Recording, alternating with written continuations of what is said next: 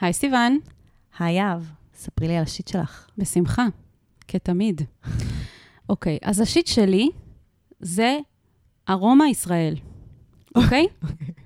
אוקיי, ובקטן יותר, כריך לחם מחמצת וחביתת חומוס של ארומה ישראל. אוקיי. אוקיי, אז את מכירה את זה שיש ארומה ישראל וארומה תל אביב? נכון, יש דבר מאוד ו- מבלבל. זה, אותי זה לא מבלבל, כי אני נורא יודעת להבדיל. ארומה אוקיי. תל אביב יש בתל אביב, ארומה ישראל יש בשאר המדינה. אז בעצם, בגלל איך חכמה את, יהב. איך את ידעת להבדיל? לא, אבל העניין הוא שבגלל שאני גרה בתל אביב, אז אני כבר יודעת מראש שבגלל שהתפריט של ארומה תל אביב הוא מעפן, אוקיי. כשאני יוצאת מתל אביב ואני נוסעת לאנשהו, את עפה. אז אני אומרת לעצמי, אוקיי, לא היה לי זמן לאכול, תמיד אין לי זמן, זה, אבל אנחנו נעצור בדרך בארומה, ושם אני אוכל את המנה היחידה, שהיא הכי. טובה, היחידה הטבעונית שהיא שווה משהו, והיא באמת הכי טובה, והיא כאילו גם, זה לא רק שכאילו יופי זה נחמה כי זה טבעוני, אלא זה באמת מנה טובה. אוקיי. לחם מחמצת, חביתת חומוס, סוגר לי את הפינה המדהים, וואו, איזה יופי. תמיד כאילו מצפה לקראת הנסיעה כדי לאכול את המנה הזאת. אוקיי. עכשיו, אני לא יודעת כמה זמן כבר עבר, לדעתי כבר מעל שנה, שפשוט אין להם את המנה הזאת והם משאירים אותה על התפריט. וכל פעם מחדש אני באה עם שלך. הציפיות שלי, אוי. והלב שלי נשבר, יואו. וכל פעם אני אומרת, אני רק צריכה את ה- החביתת חומוס הזאת, בתוך הלחם מחמצת, שיסגור לי את הפינה, וזה יהיה גם בריא וגם טעים וגם משביע וגם זה וזה. איזה מפח וכל פעם נפש. מחדש אין להם את זה, והמניאקים האלה לא מורידים את זה מהתפריט. וכל פעם מחדש אני באה ואני אומרת, יש לכם לחם מחמצת? כן. יש לכם חביתת חומוס? לא. כזה, אז למה אתם עדיין ממשיכים להשאיר את זה בתפריט שלכם? אבל מה העובדים אומרים? הם אומרים שזה ירד? הם אומרים כל שזה- פעם אומרים, בהתחלה הם היו אומרים חסר, ואז בשלב מסוים הם התחילו- הם התחילו להגיד כאילו, אין לנו, ואז מה שהכי עצבן אותי, כן. זה שזה עשו כאילו מין מרג'ינג בין ארומה ישראל לארומה תל אביב. מסתבר שאחד, ארומה ישראל, נראה לי קנו את ארומה תל אביב, אה, ואז אמרו, טוב, נעשה אה, איחוד בין התפריטים, ואני התרגשתי, כי מה זה אומר? שבתל אביב שאולי- יהיה.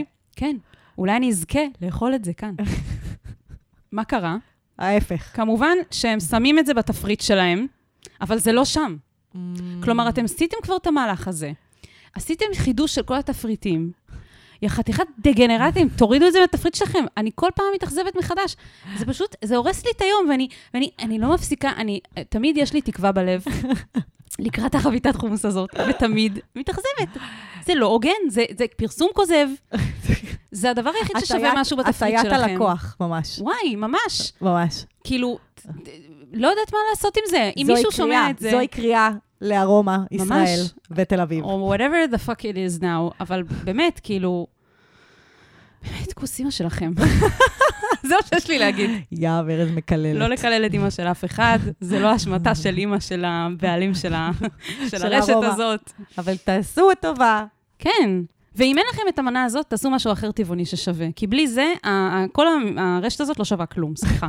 באמת, אין שם שום דבר שווה. אני אוהבת, אני לא טבעונית, ואני אוהבת את המאפה אפילו גבינה. בסדר, נו. וגם זה תמיד נגמר אה, להם. אם את לא טבעונית, אז ברור שהכל בסדר. יש שם כל מיני דברים לא טבעוניים שהם אחלה, אבל אם את טבעונית, נכון. וואלה, כאילו... איף, זהו, הוצאתי את זה. את לא מבינה כמה חודשים אני מחזיקה את זה ומחכה לספר לך את זה בשיט. את לא מבינה כמה זה יושב עליי. כמה כעס. אנחנו שמחים ששיתפת אותנו, אנחנו. אוהבים אותך, יהב. תודה, תודה. קבוצת תמיכה של שיט של אחרים, תודה פה רבה. איתך. הייתי צריכה את זה. ואם אתם טועים, לאן הגעתם? זוהי לא קבוצת תמיכה לנפגעי ארומה. כאן הגעתם לפודקאסט שיט של אחרים, עצות לחיים עצמם. אנשים כותבים לנו באנונימיות על הבעיות שלהם, שזה הרבה מעבר לבעיות קולינריה עם ארומה. ואנחנו um, תומכות, נותנות אמפתיה, וגם שולחות עם איזה כמה עצות שוות זהב. אנחנו כאן בפרקים שמוקלטים כבר אחרי המלחמה. Uh, התכנים שאנחנו נתעסק בהם הם התכנים יומיומיים, שלא קשורים למלחמה, מתוך אמונה שגם ההתעסקות בשיט היומיומי um, והדברים שיושבים על הלב שלנו, הם הרבה פעמים דווקא מנחמים ועוזרים. נכון. וגם דווקא בתקופה שהכל קשה ומתיש, ו... והחרדה עולה, אז גם השיט הרגיל שלנו צף למעלה ודורש מאיתנו הסתכלות וטיפול. אה, אז גם מתוך המקום הזה. נכון. עם זאת, הפניות עצמן נכתבו לפני המלחמה. נכון. אבל אנחנו מתייחסות אליהן מתוך הרגישות שאנחנו חיות אותה עכשיו, נכון. ברגע זה. אז אז נתחיל? נתחיל? נתחיל. אני ממש צריך עצה. אני ממש צריכה עצה. מה אני יכול לעשות במצב כזה?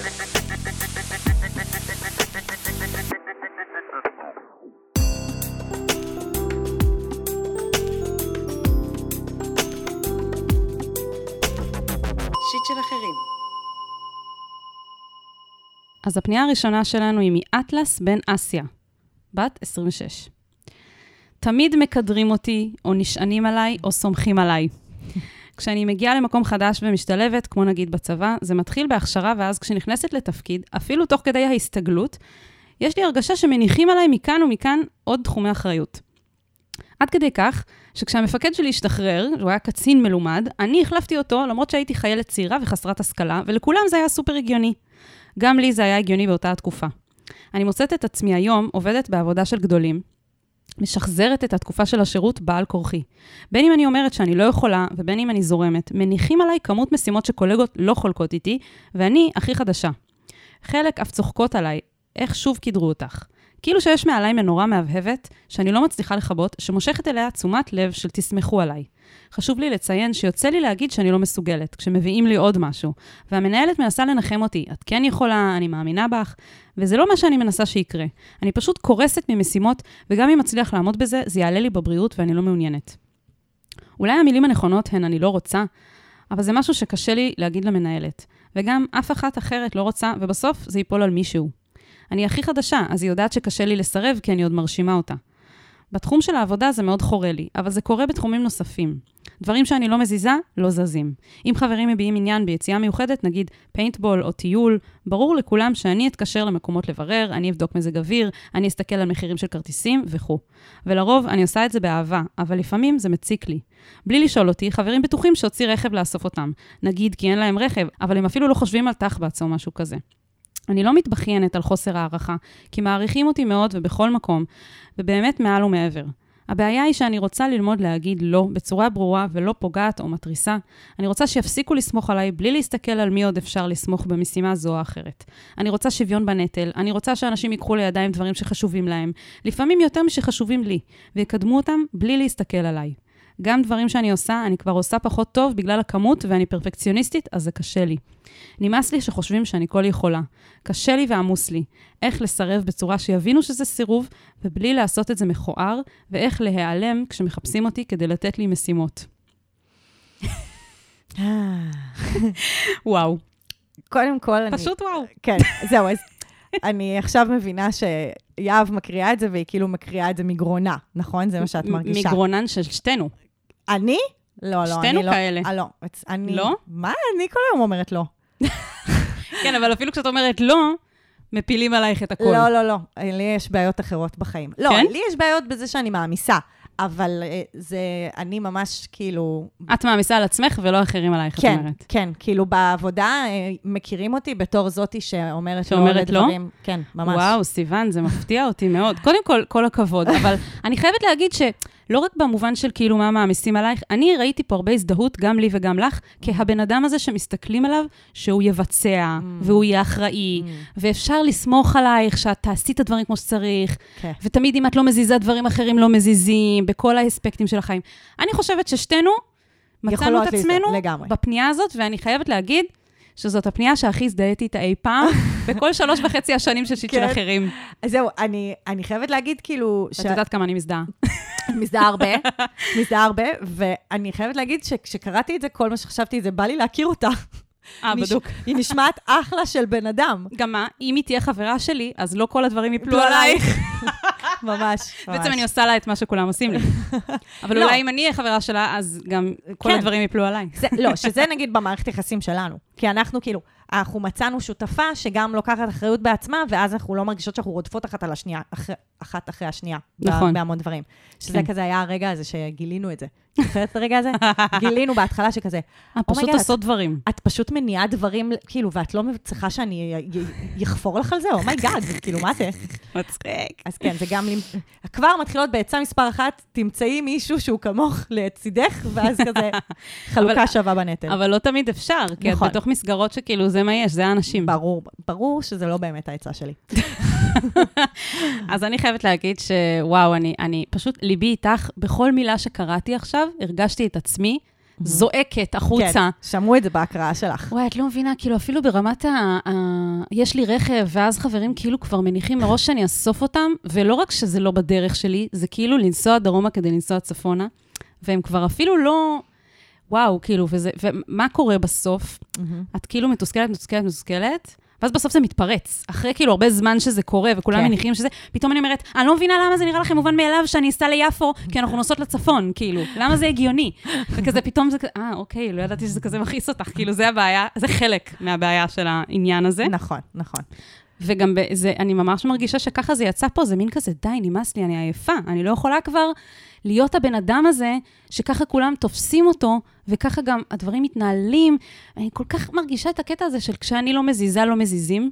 Mm, זה זה לא- קשה זה לי מאוד קשה, כן. ברמות, כי גם אם לא מפילים עליי, כשיש את התחושה שמישהו אחר לא יעשה את זה, אלא אם כן אני ארים את הכפפה, אז הרבה פעמים זה בא עם תסכול כזה. נכון, הרמת כפפה נעשית עם תסכול. נכון. נעשה עם מר- מרמור. יואו, עם מרמור מתסכול, ועדיין באוטומט, כי זה חלק ממי שאת, Mm. נכון, באיזשהו מקום. נכון. ואני, וואו, אני, אני, אני, אני, אני יכולה לדבר על כמה אני מזדהה עם זה רק כאילו כל, כל הפרק, אבל אני אפסיק כאן. אני יכולה אז לטפל בשתיכן עכשיו, אם אתן רוצות. אז אני כן אגיד, אני אחזור שנייה למייעצת, ואני Mm-hmm. אגיד שבעיניי יש פה שני דברים בעיקר. אני אוהבת לחלק. אוקיי, דבר אחד הוא גבולות, הצבת גבולות, והיא בעצמה אמרה את זה. נכון. קשה לה להציב גבולות ולעשות את זה בחמלה, ולא לעשות את זה בצורה של כזה, אני פשוט אעלם, שזה אגב, אני גם נורא מכירה, של כזה, אני פשוט אתחמק, כי אני לא יודעת איך להתמודד עם זה. אז, אה, והשני זה דינמיקות. Mm. אז אה, את רוצה, נתחיל עם אחד מהם? לא. אוקיי, נתחיל עוד לפני. אוקיי, אוקיי, קחי אותנו אחורה כן, שנייה. בדיוק. אז קודם כל זה נשמע שזה משהו שהרבה זמן נתן לך המון ערך. עדיין, עד היום. כן. כן. והיום זה משהו שאת רוצה למנן אותו. כלומר, היום את מסתכלת עליו ומבינה מה הרווח ומה ההפסד. נגיד, הסיפור על הצבא, אז מצד אחד זה בטוח מאוד ביסס את הביטחון העצמי שלך, ועוד, את יודעת, שלבים מאוד מוקדמים, כזה בלבצע פעולות וכזה עבודות וכל מיני דברים כאלה. ומצד שני, היום את מבינה שזה פגע בקשרים האישיים שלך, עם האנשים שעבדת איתם. וזה זה גם נורא משמעותי להגיע לנקודה שהיום את נמצאת בה. אבל אז יש כאן עוד שאלה לשאול, של מה את מוותרת עליו כשאת שמה גבול? כאילו, Mm. לפני בכלל שאנחנו מלמדות אותך לשים גבולות, ואיך עושים גבולות אסרטיביים וכל הדבר הזה, זה נורא חשוב שנייה שתיכנסי פנימה ותשאלי את עצמך, מה את חוששת שתפסידי? וואי, זאת שאלה מדהימה, סיוון, כי זה בעצם מדגיש את העניין הזה, שיש פה איזושהי היאחזות במשהו. ויש סיבה שהיא נכון. נאחזת בזה, כי זה נכון. גם נותן לה הרבה יתרונות. נכון. ואז את בעצם שואלת, מה הדבר שאת מפחדת לאבד אם תשחררי אחיזה מהיתרונות האלה? לגמרי, ויש כאן המון אמונות יסוד שמתחבאות מתחת. ובמקום להעביר ביקורת על עצמך, שהרי יש משהו ב, ב, בכתיבה שלה שהיא היא נורא מבקרת על עצמה, על זה שהיא לא למדה להגיד לא. שכאילו היא מביאה על עצמה את כל הדבר הזה. כן, אבל יש סיבה למה לא אמרת לא עד עכשיו. וגם יש סיבה למה את בן אדם מוכשר וחכם, שלומד מהר ומסתגל מהר, ואנשים רואים את זה מהצד, והם סוג של באופן טבעי אומרים, אה, היא מסוגלת להכל. נכון, וכדאי שתביני את זה, ועדיין תישארי, כדי שתוכלי עדיין להישאר עם חמלה לעצמך.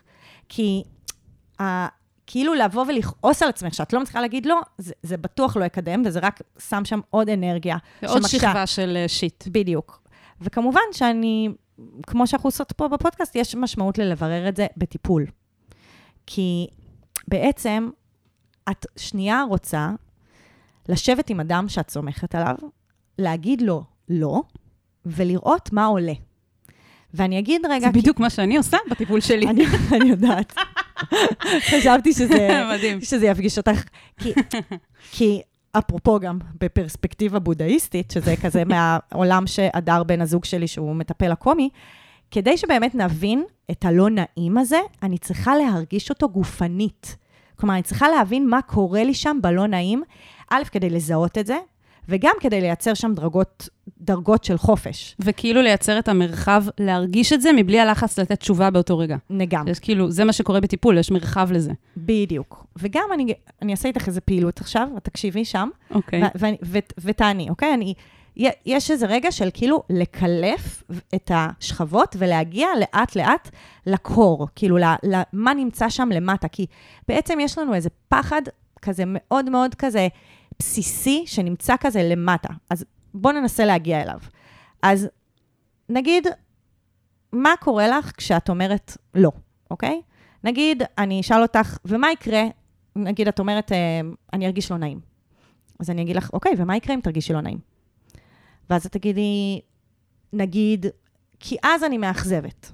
או כי אז אנשים אחרים צריכים לעשות את זה, ואף אחד אחר לא מסוגל לזה כרגע. נגיד. ואז אני אגיד, אשאל אותך, ומה יקרה אם את מאכזבת? או מה יקרה אם אנשים אחרים עושים את זה? ואז את תגידי, כי אז אנשים אה, לא יאהבו אותי.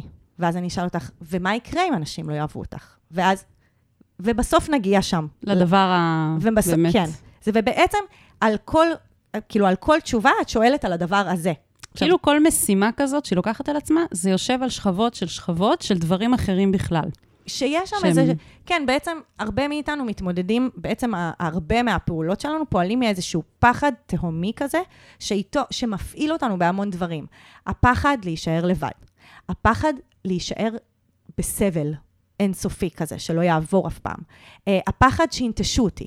הפ... כאילו, יש שם תמיד איזשהו בסיס, וכדאי לקלף רגע את השכבות כדי להיות בקשר עם הילדה הזאת שמפחדת שינטשו אותה, או שמפחדת שלא יאהבו אותה. זה מרגיש לי כאילו לכולם יש את זה באיזושהי דרגה, וזה נכון. מתבטא בכל מיני צורות, וזה סוג של השאריות של הניאנדרטלים שיש לנו, של האנשי מערות, של השבטיות.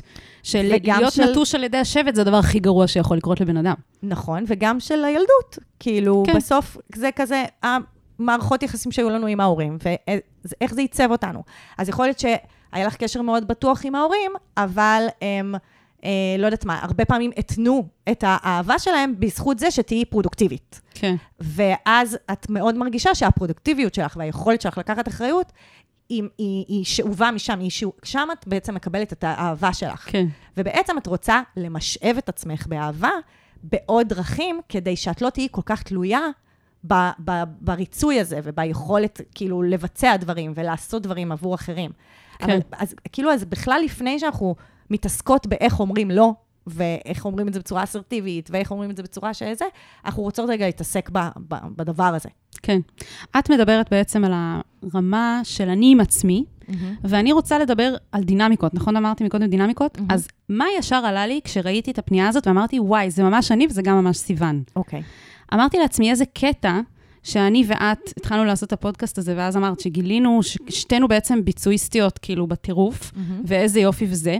אבל מה שנורא מעניין, זה שגם אנשים שהם כאילו דומים, ויש להם כל מיני דברים, אה, קווי אופי כאלה מאוד מאוד דומים, בסוף גם אצלם נכנסת דינמיקה. אז אני נכון. אשתף שאני ביום-יום, אני הבן אדם האחראי, שכל הזמן צריך לדאוג שאנשים יעשו. וכשאני עם סיוון, אז איכשהו אני נכנסת למקום שבו סיוון צריכה לפעמים להזכיר לי ולדאוג ולהיות יותר אחראית. נכון. שמה לב לזה? נכון, אבל, אבל הרבה פעמים אני כזה מעין כזה, יאב, תעשי את זה, תעשי את זה, ואז את כזה אומרת, לא, סיוון, תעשי את זה את.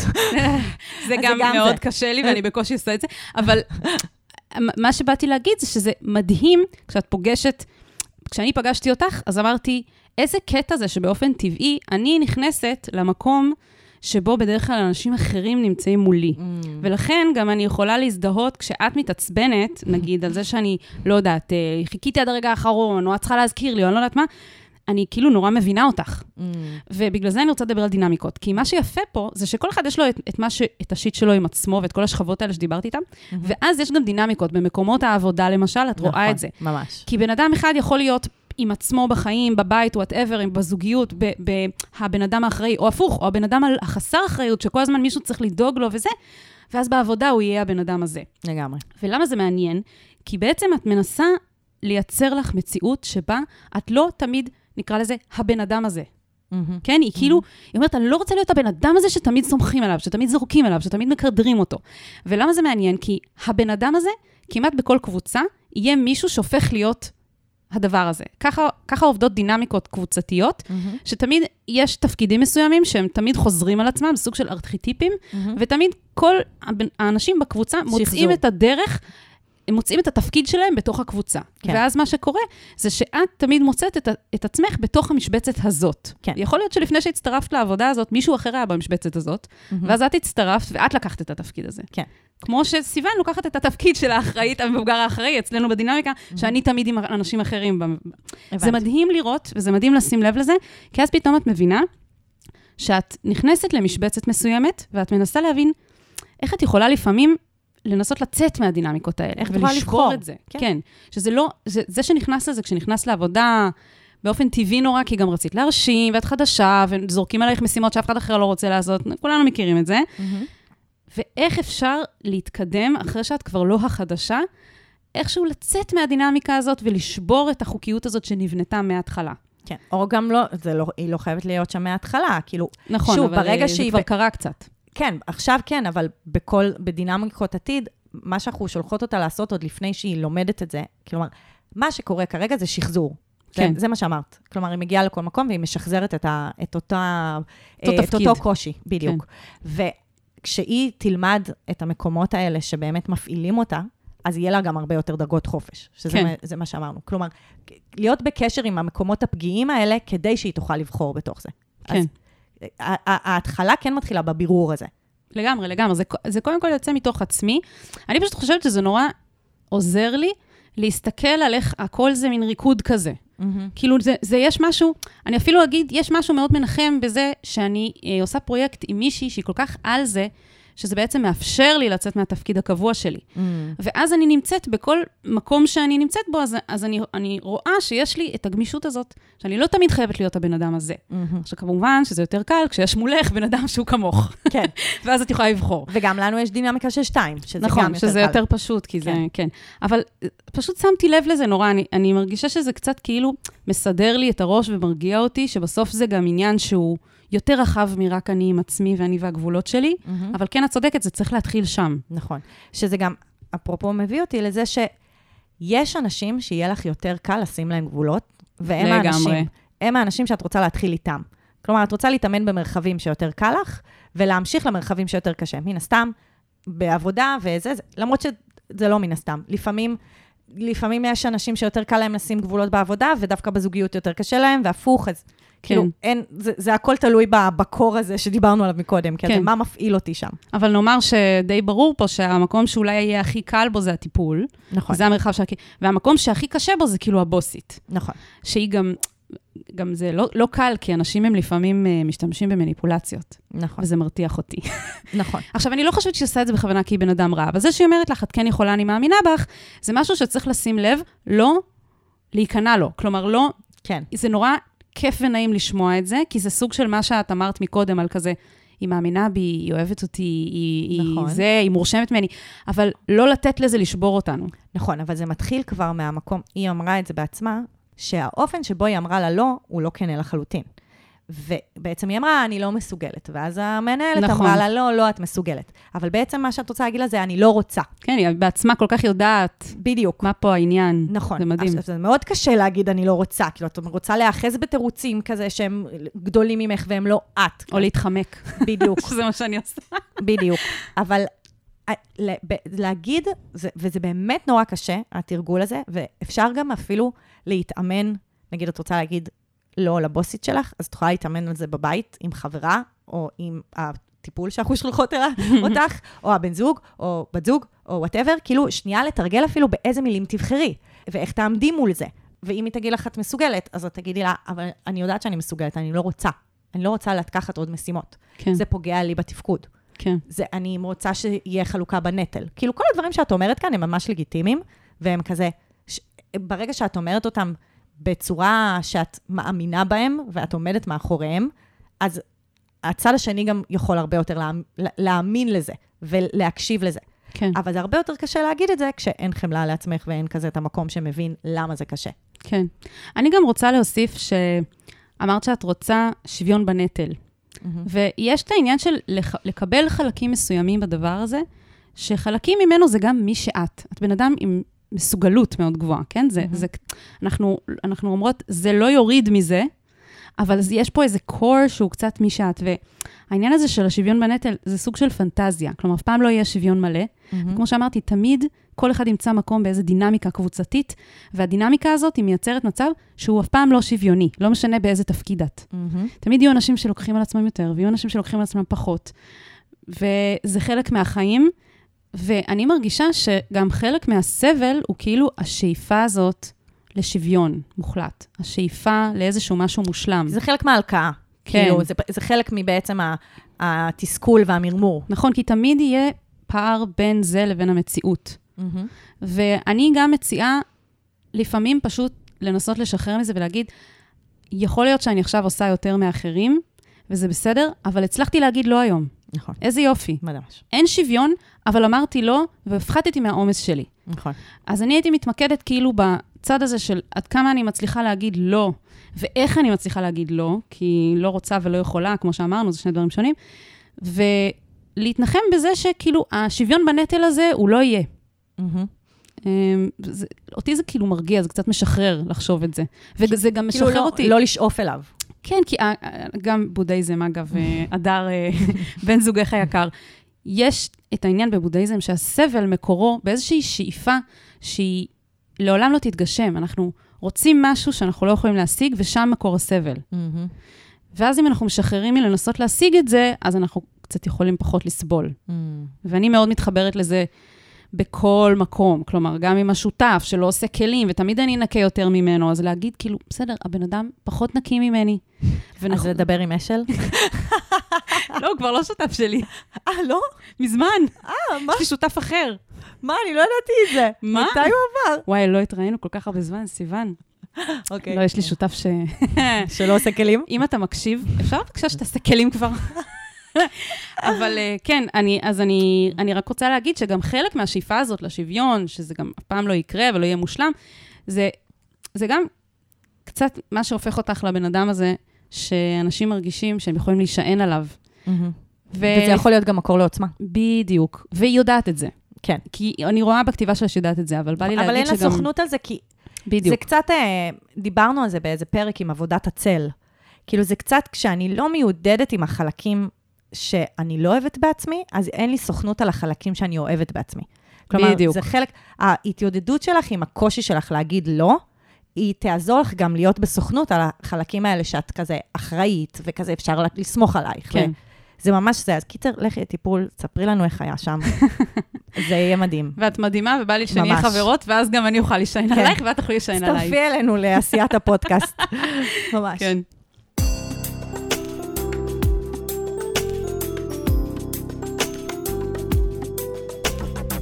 שיט של אחרים. אוקיי, אז נעבור לפנייה הבאה.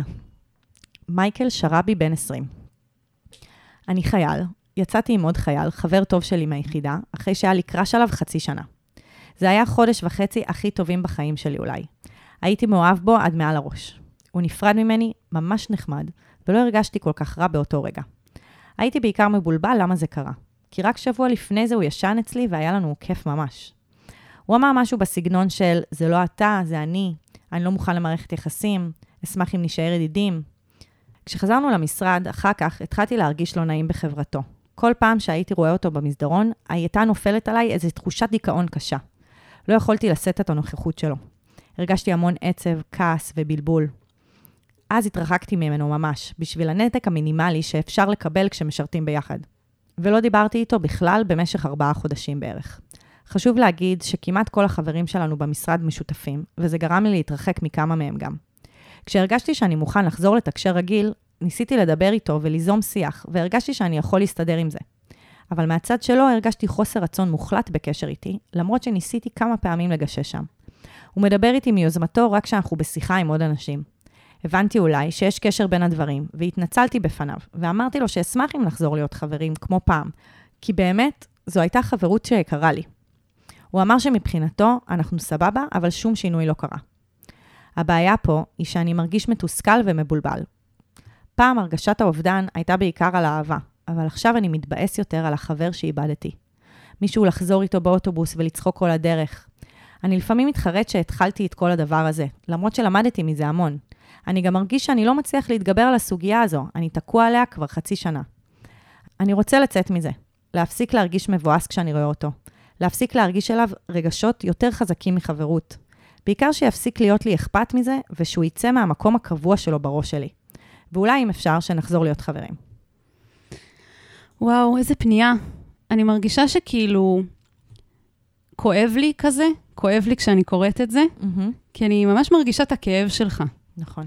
אני מרגישה שיש גם כמה שכבות של כאב, כאילו איבדת חבר, ואיבדת גם בן זוג, ועכשיו יש מין דינמיקה כזאת מוזרה, נכון. וכאילו יש גם חוסר ודאות לגבי מה קורה שם אצלו בתוך הראש בכלל. הוא אומר שאתם סבבה, אבל הוא גם לא, כאילו אתם לא יכולתם לחזור להיות החברים שהייתם פעם, ויש איזה געגוע כזה. ומצד שני, אני גם, נשמע לי שגם לא הרבה זמן עבר, זה נורא טרי. והוא, ומה שממש תפס אותי זה שהוא אמר, אמ, אני רוצה שהוא יצא מהמקום הקבוע שלו בראש שלי.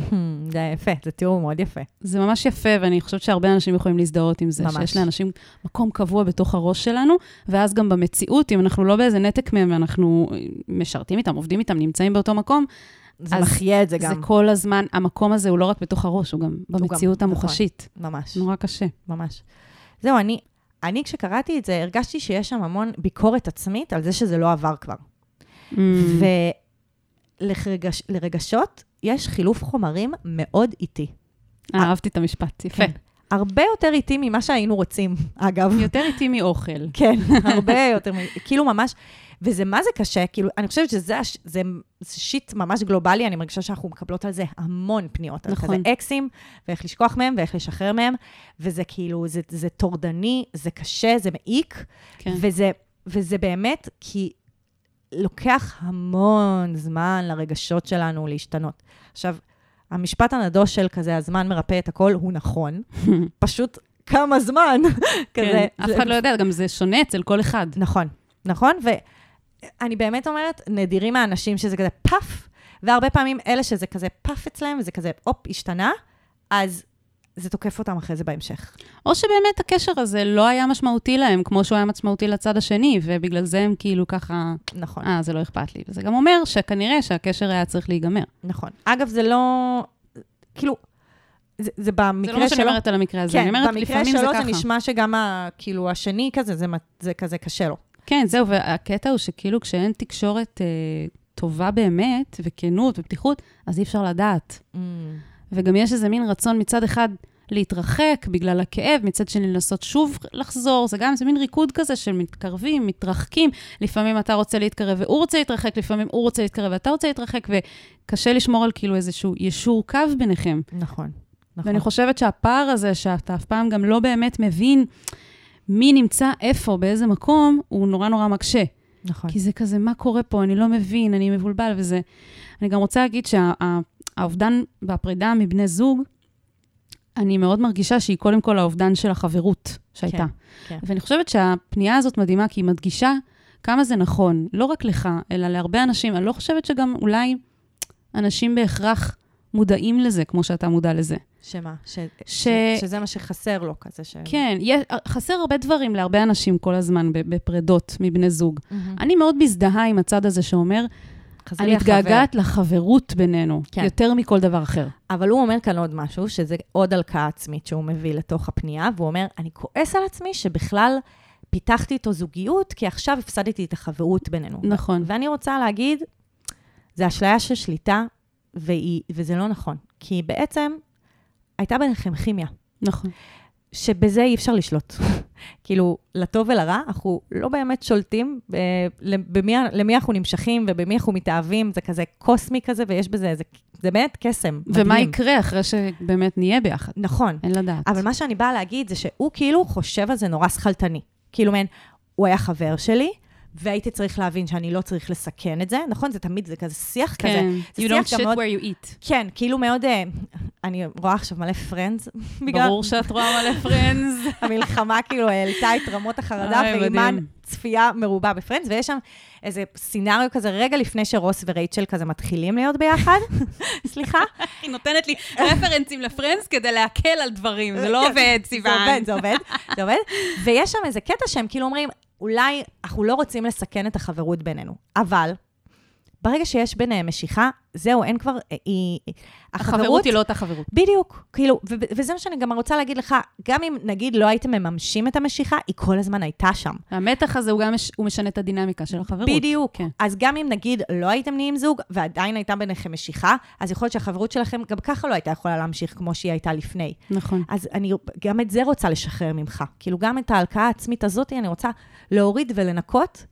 ו- ואם אנחנו מור- מורידים את הביקורת על זה שזה לא עבר לך עדיין, ומורידות את הביקורת על זה שכאילו אתה גרמת לעצמך להרגיש את כל הרגשות כן, האלה, זה שני צדדים, גם הוא רצה את זה כנראה, כן. אם זה קרה. אז, אז אנחנו נשארים עם בעצם לקבל את זה שזה המצב. כן, ואני רוצה עוד משהו לגבי לקבל את זה שזה המצב, שלפעמים הדרך היחידה להיפרד מבני זוג היא גם הפרידה מהחברות. כלומר, לא תמיד יש את האפשרות להישאר חברים. לפעמים כן, ולפעמים לא, וזה כואב. ולפעמים זה גם קשור בתקופה, אגב. בדיוק, רציתי להגיד, לפעמים זה כואב, וזה חלק מהחיים, ולפעמים אפשר לחזור להיות חברים אחרי תקופה כלשהי, אבל נכון. אין לדעת, וזה גם עניין של שליטה. אנחנו לא יודעים מתי הרגע הזה יקרה, אם הוא יקרה. יכול להיות שזה יקרה עוד שנה, עוד שלוש שנים, עוד עשר שנים, who knows. נכון, כרגע זה לא יכול לקרות, וזה כואב. נכון, ואני רוצה כאילו להציע, פשוט להיות עם הכאב הזה, נכון. ואני חושבת שמה שעוד יותר מכאיב זה החשיבה שאני יכול להעלים את הכאב הזה באיזשהו מעשה. כן? אני אדבר איתו, ואז, ואני אבהיר לו, ואז נוכל לחזור להיות חברים. אז, אז זה מרגיש כאילו זה לא הולך לקרות בזמן הקרוב, מהמם. וזה כואב, וזה בסדר שזה כואב, ואולי זה יקרה מתישהו, אני לא יודעת מתי, אבל כאילו לא להיאחז בזה שיש איזשהו סיכוי שזה יקרה מתישהו, אלא פשוט לכאוב את מה שקורה עכשיו, את האובדן הזה. נכון. ואנחנו נשים בתיאור הפרק לינק לכזה סרטון יוטיוב חמוד על החבר הלא רצוי, לא זוכרת בדיוק איך את הניסוח, אבל זה כזה מטאפורה כזאת על זה שאנחנו, שלפעמים איזה מישהו עשה מסיבה והוא הזמין מלא חברים, ואז הגיע איזה חבר כזה ממש מעפן, שהוא כזה לא אוהב, והוא תמיד מסריח, והוא תמיד מספר בדיחות לא מתאימות וכזה זה, והוא מנסה כזה להבריח אותו מהמסיבה, וככל שהוא מנסה יותר להבריח אותו, ככה הוא יותר מגיע, והוא מגיע מכל מיני מקומות, ו- והוא פורץ למסיבה, והוא מגיע מהדלת האחורית, וכאילו זה. ואז באיזשהו שלב, ה- ה- מי שמארגן את המסיבה אומר, טוב, אני פשוט כאילו אתן לו להיות פה, וכזה לא יתרגש כל כך מזה שהוא כזה מסריח, או שהוא מספר בדיחות, ו... ואז פתאום החבר הלא רצוי הזה, הוא, הוא נהיה קצת פחות אה, מעצבן, הוא כזה, בסדר, הוא לא נעים, אבל הוא שם כזה, והוא משתלב כזה עם כל שאר החברים שאני כן אוהב. זה מאוד מיינדפולנס, כן, בעצם. זה מאוד מיינדפולנס. זה גם מאוד נשמע כמו סצנה מ BoJack Horseman, מה שעכשיו תראה. כן, כן. כן. אבל זה כאילו בעצם להגיד, המחשבה הטורדנית הזאת על האקס, כאילו, פשוט לתת לה מקום, לקבל אותה, להתיידד איתה, כזה להגיד, טוב, אתה פה. ומתישהו, מתישהו כאילו, יהיה, יהיה חילוף חומרים במסיבה, וכזה יבואו חברים אחרים, אבל כזה, דווקא לא להיאבק בזה, אלא כן. לעשות עם זה שלום. כן, לא להעביר את הזמן הזה שייקח בניסיון כל הזמן לשאוף שמשהו ישתנה. כן. אני גם רוצה להגיד שבנוסף למה שאתה אה, יכול לעשות עבור עצמך בתקופה הזאת, שאנחנו לא יודעות כמה זמן היא תהיה, אני גם מרגישה שיש פה מקום ל- לראות אותו ואת הצרכים שלו. כי אני יכולה להבין למה גם הוא רוצה או צריך כרגע מרחק, והוא מסתפק בלהגיד לך שמבחינתו אתם סבבה, אבל uh, לא באמת קורה שום שינוי, ואין לדעת מה, מה קורה שם בפנים ולמה הוא באמת לא, לא בדיוק משתף, זה מרגיש כאילו not genuine כזה. נכון? שהוא אומר, אה, זה בסדר וזה, אבל אתה רואה שזה לא באמת בסדר. ויכול להיות שגם הוא כרגע במצב רגיש, והוא גם צריך זמן. נכון. והוא לא יודע אולי איך לתקשר את זה, אבל הייתי כאילו... It's not about you. כזה. זהו, הייתי רוצה כאילו שתהיה רך עם עצמך, כמו שדיברנו מקודם, וגם קצת רך איתו. Uh, כי לפעמים גם נורא קל, במיוחד שאנחנו, uh, כאילו, קשה הפרידה וזה, ואז הבן אדם נמצא איתך כל יום, לפעמים קצת יותר קל כאילו uh, קצת לשנוא את הבן אדם ולכעוס עליו, לפעמים זה מקל בפרידות. נכון. Uh, אבל כשאתה נמצא איתו בבסיס, אז כן. דווקא... וגם, וגם אין, אין פה בסיס לזה, אני מרגישה שכאילו באמת אין פה איזה איבה. אז זה לא, נכון. אתה לא תקבל את הפתרון הזה. זה, זה יותר קל כשמישהו רחוק, ואפשר לשנוא אותו מרחוק כזה.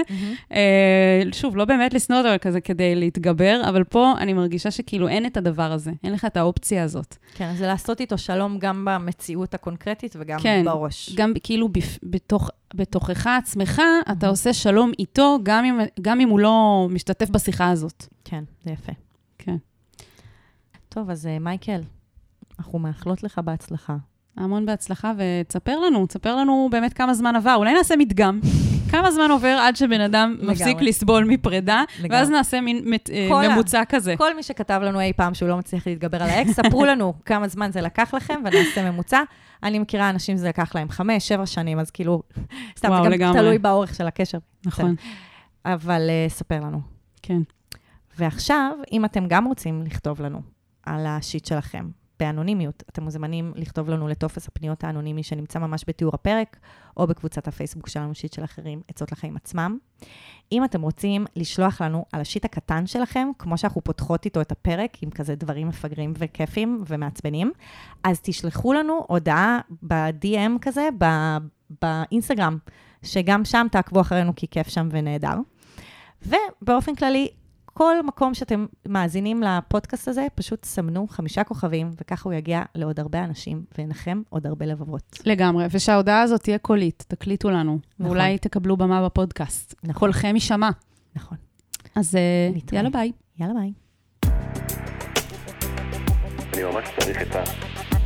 אני ממש צריכה עצה. מה אני יכול לעשות במצב כזה?